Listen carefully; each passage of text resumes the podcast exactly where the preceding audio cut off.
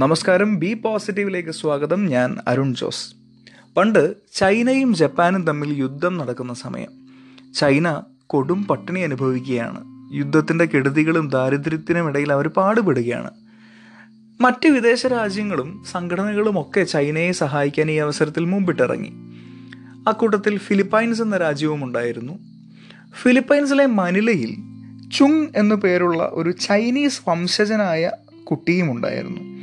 ഇവൻ ചൈനയുടെ അവസ്ഥ കണ്ടിട്ട് സങ്കടം തോന്നിയിട്ട് താൻ സൈക്കിൾ മേടിക്കാൻ സ്വരുക്കൂട്ടി വെച്ചിരുന്ന മൂന്ന് പൗണ്ട് അവൻ അവൻ ആ കയ്യിൽ ആകെ മൂന്ന് പൗണ്ടേ ഉണ്ടായിരുന്നുള്ളൂ.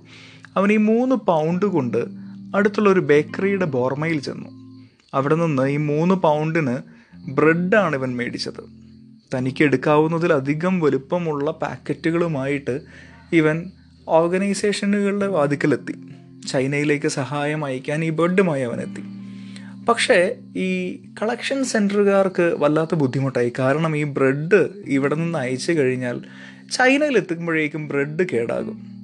അവരിത് ചുങ്ങിനോട് പറഞ്ഞു മോനെ നീ ഒരു കാര്യം ചെയ്യൂ. ഈ ബ്രെഡ് കൊണ്ടുപോയി വിറ്റിട്ട് കിട്ടുന്ന പണം കൊണ്ടുവരൂ എന്ന് പറഞ്ഞു. ചുങ്ങ് നേരെ ഒരു കാര്യം ചെയ്തു. ഈ ബ്രെഡിന്റെ പുറത്ത് ഒരു സ്റ്റിക്കർ ഒട്ടിച്ചു. സ്റ്റിക്കറിൽ ഇങ്ങനെയാണ് എഴുതിയിരുന്നത് പാട്രിയോട്ടിക് ബെഡ് ദേശസ്നേഹമുള്ള ബ്രെഡ് എന്ന് എഴുതിയിട്ട് ഇവൻ ഇത് വിൽക്കാൻ തുടങ്ങി. ഇതിന്റെ കോസ് കാരണം മനസ്സിലാക്കിയ ജനങ്ങൾ ഈ ബ്രെഡ് കാര്യമായി മേടിക്കാൻ തുടങ്ങി. അവന് ഏഴ് പൗണ്ട് കിട്ടി. മൂന്ന് പൗണ്ട് മുടക്കിയപ്പോൾ ഏഴ് പൗണ്ട് കിട്ടി. വീണ്ടും അവൻ ബ്രെഡ് മേടിച്ചു വിൽക്കാൻ തുടങ്ങി. അങ്ങനെ ചുരുങ്ങിയ ദിവസം കൊണ്ട് ഏകദേശം മുന്നൂറ് പൗണ്ടോളം രൂപ ചുങ്ങ് സമാഹരിക്കുകയും അത് ഈ ഓർഗനൈസേഷനുകൾ വഴി ചൈനീസ് എംബസിയിലേക്കും മറ്റും എത്തിക്കുകയും ചെയ്തു.